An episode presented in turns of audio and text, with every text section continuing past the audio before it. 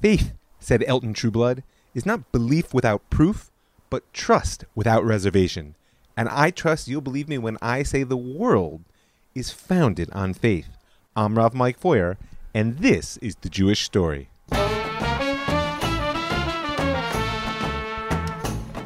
Season 6 Sukkot Interlude A Matter of Faith. Well, I'm sitting here in my beautiful sukkah in the edge of the Judean desert, looking up at the roof. You may or may not know that the roof of the sukkah is defined by the fact that it has to be more shade than light. That's why the Holy Zohar calls it Tzila de Mehemnuta, the shade of Emuna, of faith. That interplay between light and darkness in life is pretty much what drives me, gets me out of bed in the morning. So I want to take a moment to step out of the flow of the big picture of the Jewish story, the narrative therapy for a nation, and speak on a more personal level as long as I'm here at home. I want to talk about faith and a little bit about light and darkness in life. I call what I do one on one spiritual counseling. Now, practically speaking, that means helping people engage the light and darkness of existence in a way which builds and heals rather than does damage and destroys. What's that look like? It often begins with a conversation. You tell me your story. And through some introspection and reflection, we can deepen understanding of the narratives of which our life is made up. That, in my experience, enhances agency, which in turn allows for the practical work of clarifying vision and crystallizing goals. Because if you don't know where you want to be, then how can you possibly set the standard of action which will get you there? Now, conversations about life stories often unearth deep questions, not just the particular ones about ourselves and what it is we're trying to accomplish, but also the essential existential questions questions like matters of emunah, of faith. So I can't reach you all right now, but sitting here in my sukkah under the tzila de mehemnuta, that shade of faith, as the Zohar calls it, I am thinking of you. I want to tell you, reach out if you want to do some work or if you need a little bit of support. Rav Mike Feuer, gmail.com. You can find me on Facebook, Rav Mike Feuer. I'm happy to hear your thoughts and even to do some work together. But for now, since, like I said, I can't reach you all, I'll just tell you this. You know, Reb Shlomo used to say that in order to really have faith in Mashiach, to believe that the Messiah is going to come, you have to believe in Am Yisrael, right? Not just in general, you have to believe that the Jewish people have the capacity to take creation to that next level with which we've been tasked. Now, I'll add to this the Sukkot is the holiday of universal redemption. It's the time in which the mission of the Jewish people comes together with the vision of humanity to try to bring God's own plan for creation to fruition. So, like I said, I'll add to Reb Shlomo's belief in Am Yisrael and say, how can you have faith in Am Yisrael if you lack it in humanity? I mean, after all, the Jews are just like everybody else, only more so. So here I am, sitting in my sukkah, looking out at Jerusalem. And I want you to know that wherever you are, whoever you are, I have faith in you. And that's probably the best introduction I can give to a little bit of discussion about what exactly emuna might mean.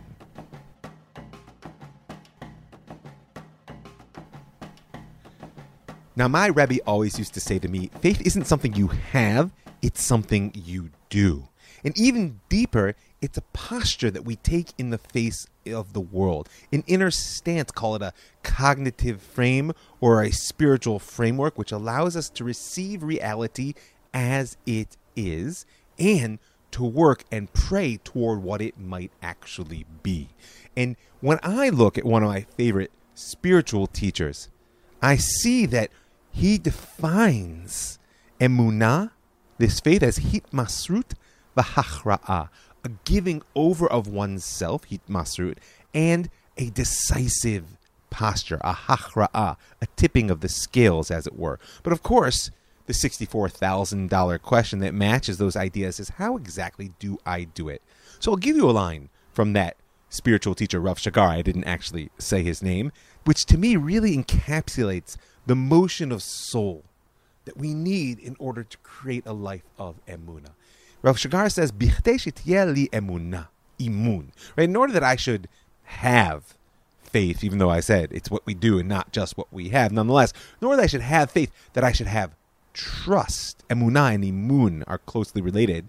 And tzarich lichrot brit uledat maser. I have to know how to cut a covenant, to make a covenant, and how to give myself over. Now, first of all, before I get into the details of that incredible statement, it's critical to note that Emuna exists insofar as it has a vessel. In this case, Rav Shagar is saying that the vessel for Emuna is the covenant in which it finds expression. But I can't help noting, sitting here in the Tzila de Mehemnuta, right, this shade of faith of my sukkah, that the sukkah is the ultimate vessel for faith. Maybe we'll touch a little bit more on that at the end. Right now, you might think that a covenant, which Rav Shagar said is the real vessel for emunah, is an expression of a faith that already exists. I mean, call it the formalization of a relationship. We trust each other. We have faith in each other. Now, let's make a deal. Let's cut a covenant. But really, that's a contract, not a covenant. Now, every covenant has a contractual element to it. Don't get me wrong. There is a back and forth even in the covenant which God made with Israel to keep the commandments. It includes a payoff for our efforts of Aya'im Shamoa Tishmu. If you obey my commandments, I will grant the rain in its season. And I might as well say, please, Lord, let it rain. Let it pour. That's the second paragraph of Kriyat Shema, the declaration of faith, really the ultimate statement of Amuna in Jewish tradition, and reciting it regularly is called the act of accepting the yoke of the commandments, of affirming our contract, as it were, right? We'll do this, God, do that. But it's the second paragraph of that declaration of faith. The first is about loving God with all my heart, all my soul, all my might. It's an acceptance of divine kingship without consideration of reward. It bespeaks a connection which transcends the contractual. And that's really where covenant comes into its own. Think about marriage, whether you're married, whether you have been or want to be. It's an important model, right? There are certain contractual elements to every relationship, and a marriage is no different. And when I work with couples in my spiritual counseling practice who are struggling to build the marriage they want, or save at least the one they have, I often find it helpful to make explicit the places where the give and take, where the contractual are functioning or not functioning, as the case may be. And that's an important process. But if there's no essential bond which transcends the transactional, a faith in one another that depends fundamentally on commitment to one another and not on any deal, explicit or implicit, no matter how crucial, then, in my experience, that relationship faces a different order of challenge. Hence Rav description of the motion of soul that's required of us to have emuna, lichot brit uledat lehit maser, to create a covenant, or literally to cut a covenant, and to know how to give ourselves over to one another. Because emuna, on a certain level, is a giving over ourselves to a wholeness of reality. It begins, by the way, with giving ourselves wholly over to our own reality. Now, I'm not just talking about that old stoner experience of, whoa, dude, what if we're like all just characters in somebody else's dreams? Although I have to say, if you're watching the world closely, especially the one that's built its faith on science, that old escapist fantasy is making a surprising new comeback these days. The high priests of the tech world seem to be increasingly obsessed with our world perhaps being some sort of simulacrum, right? A self generating AI program of vast complexity, but of course, lacking any imperative or even moral significance. But meanwhile, when I say that emuna begins with embracing one's own reality, what I mean is that there needs to be a profound acceptance of the rightness of my existence. Not just my right to exist, but the rightness of who I am right now, no matter how flawed I may be, or how great my aspirations are to be more. It begins with the acceptance of what I am. This is the at one mint with oneself which must precede any atonement that can be gained for breaking a covenant or even a contract with any other, be that other a friend, a business partner, my wife, society, or God. The whole idea of atonement that we made central to our practice just a few days ago on Yom Kippur really has to begin with being at one with myself. Because once I give myself over to myself, accept that indeed this is who I am, no matter who it is I want to be, then and only then am I truly able to make that inner motion, that sharp decision, the hachra'ah, the tipping of the scales that allows me to embrace a shared reality.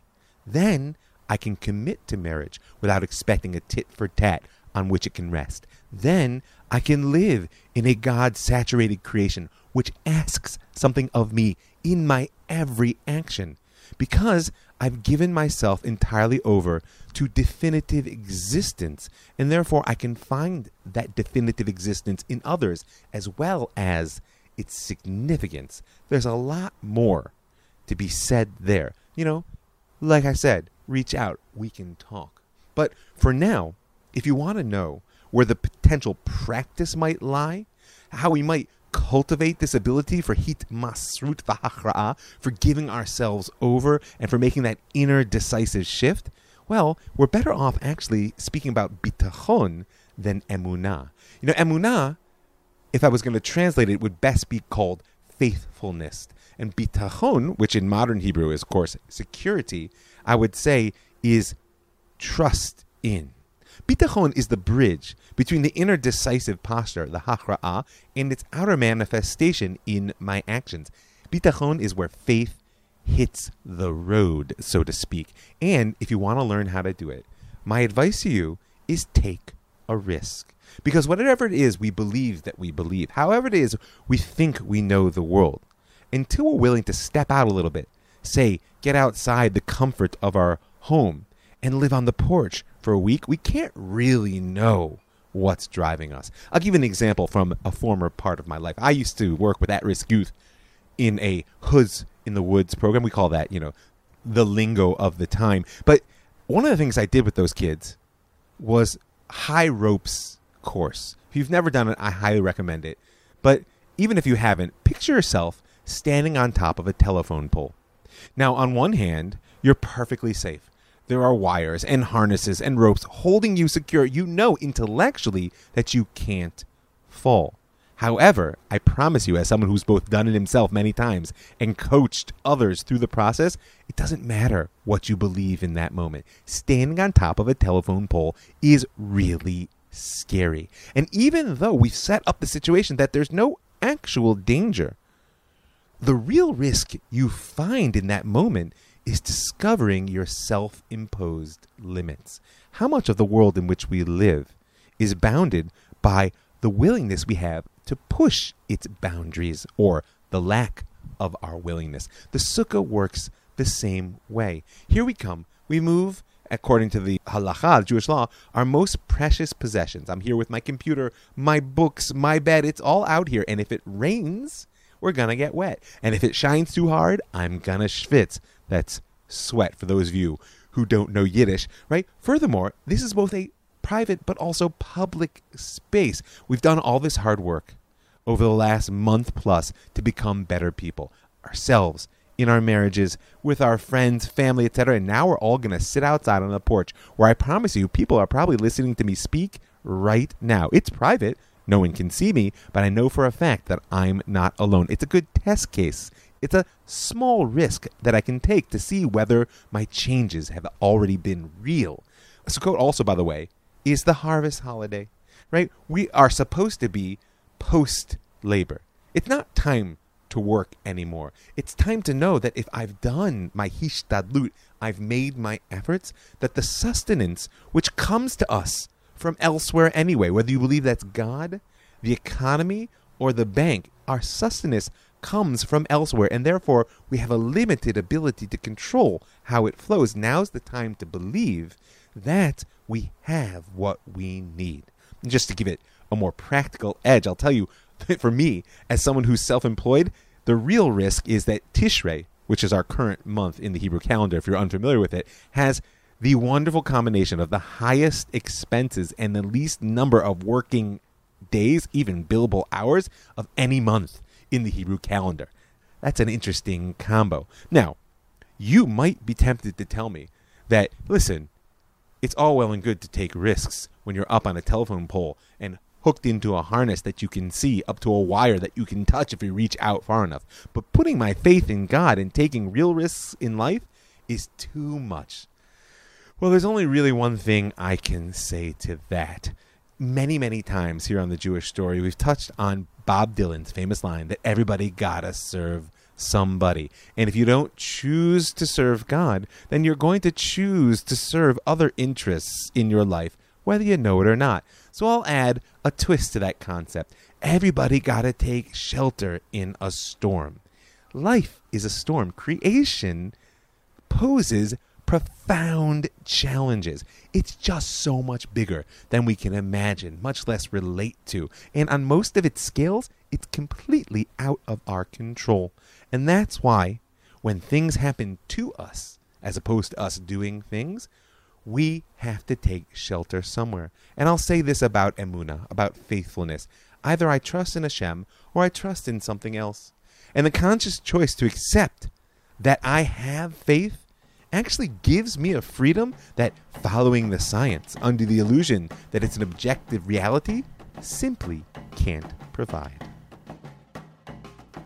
You know, so often when I speak to people, I find that one of the greatest challenges that we all share in life is how to negotiate between faith and agency. I mean, not that everyone conceptualizes the problem that way. On a simpler level, it's simply a question of how we deal with the tension between what happens to us in life and how much we can or cannot do about it. And in my experience, there's no better frame for allowing us to understand the potential postures we can take than that of the hero the victim, and the villain. It's not mine, by the way. This belongs to Donald Miller. You can look up his book, Hero on a Mission, if you want a better articulation. But for now, just know that if I choose to be the victim, then I'm abdicating agency.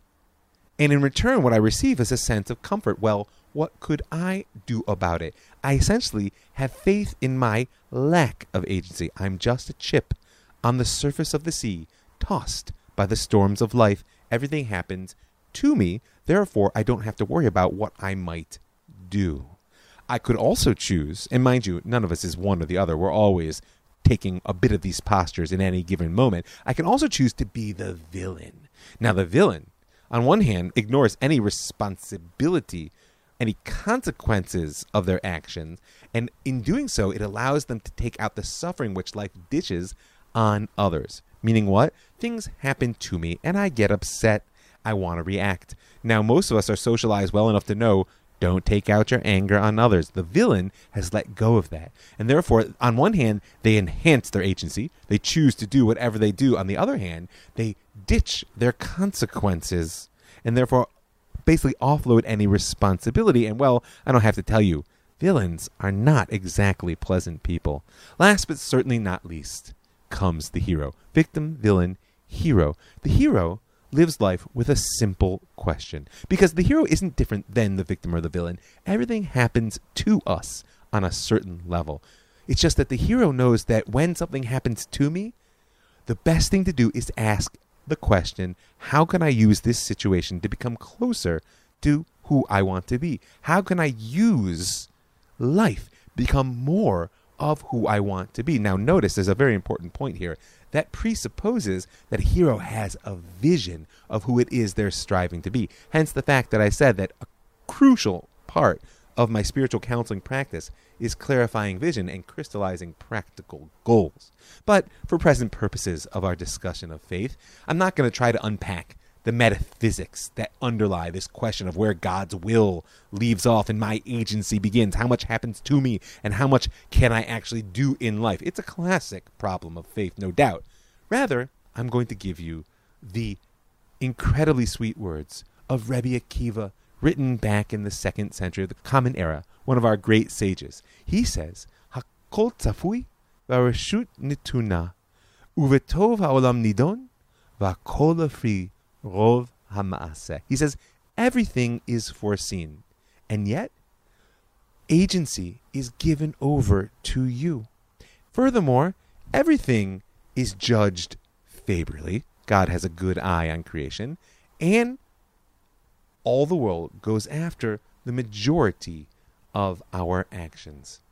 Now, I find this to be one of the most important frames for negotiating this tremendous tension we all face between whether we're going to be a victim and have the world happen to us, a villain and take out what happens to us on the world, or a hero and use what happens to us in the world to become more of who we believe we can be. First of all, Hakol Tzafui, everything comes from God.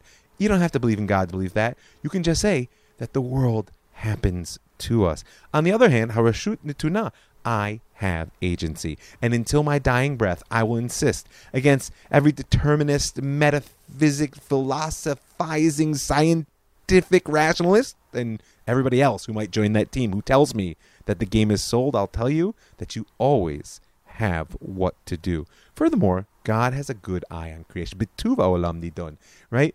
It's crucial to know that what underlies existence is love. And even if you don't believe there's a personality which loves you, just look around at the world. There's so much life. Choose to do the things which enhance it. And last but certainly not least, swing at every pitch, people, because hakol lefi rov hamasa. Everything goes after the majority. I can tell you as a parent that if we were looking at the actual scorecard, I would be looking pretty grim. But on a batting average, if I'm up at about 250, hitting one out every four, I'm doing pretty well, right? So, this tension between being hero, victim, or villain, how much agency do I take and how much do I recognize everything belongs to God, has actually an important middle stage. There's something between me and the infinite. And that's the stories we all share as human beings. Hence, the fact that the Jewish story, as I've said so many times, is narrative therapy for a nation. Because any decision I make to cut a covenant in that language I offered you earlier, to have emunah and demonstrate it through the bitachon of taking risks and choosing to be a hero. All those decisions, all those decisive stances and risks I might take play out on the personal plane. But as much as I'm at one with my own story, embracing whatever role I choose, I can't ignore the larger narratives. There are peoples, societies, there's a creation which we share, and they all have a topography to their tales. So, whatever individual path I may forge through them, it's kind of like a man walking through the mountains. You can decide where you go over, around, and even through, but you don't get rid of the mountain range. The collective community of faith, which I hope you share, if not in its physical manifestation, at least conceptually, I hope there is a world in which there are others like you who share your faithfulness to fundamental principles. That really is a shared language of meaning and action, one that we cultivate both physically by being together and by speaking to each other, even over the radio waves, in quotes. But collective emuna is always a secondary layer because its true depth rests on how deeply each individual holds God in their heart.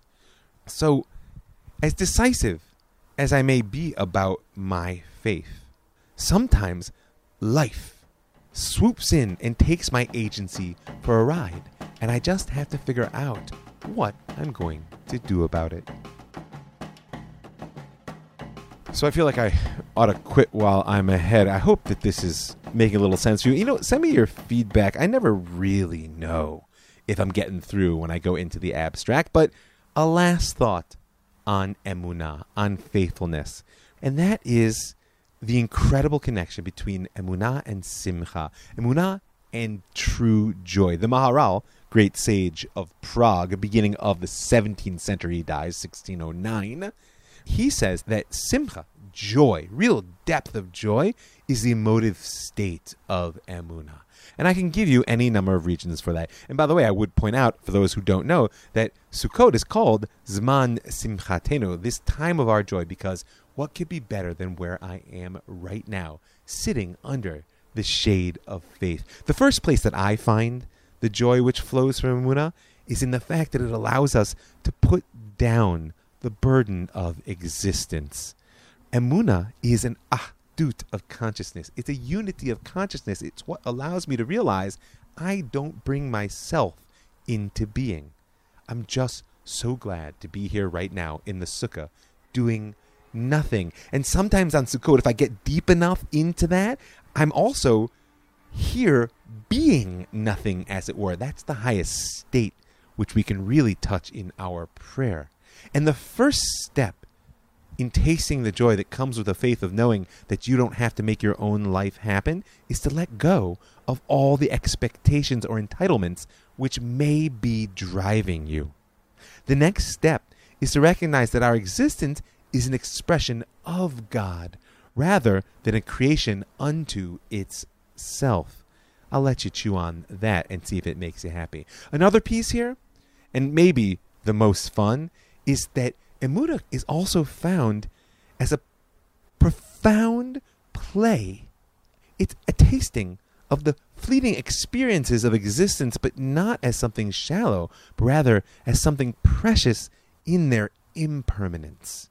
You know, there's an incredible Torah which Rabbi Nachman uses to open his book Sichot Haran. He says, ki ani yadati ki Hashem mikol Right? It's a quote from the Psalm. It says, I know that God is great and that our Master is above all other lords. Okay, it's a quote from Psalms. And he says, David Melech, who wrote this, he says, Ki ani So I know specifically, says Rabbi Nachman, specifically I know. Why? Ki the greatness of the Creator is impossible to explain to someone else. Your conception of God, which of course is the foundation for faith, cannot be explained to another person. Right? Why not? Because it's so deeply personal. He goes further. He says, "Afilo atzmo yefshar lisaper miyom liyom." You can't even actually hold a conception of God from one day to the next. When it shines forth in your moments or sparks, as he says, and you have that moment of inspiration, you just need to be at one with that conception. You can't try to tell it to yourself. He says, EF you can't explain from one day to the next. Or, as the Zohar puts it, Noda bala, it's a quote from the end of Mishle. Her husband is known in the gates, lefuma de mishaer libe. We only can know God according to that which our heart measures. Meaning that imuna is an expression of the deepest intimacy, that real faith exists between God and I. And if I've learned anything in my spiritual counseling practice, working with couples, working with people one on one, is that there's nothing more precious in life than intimacy.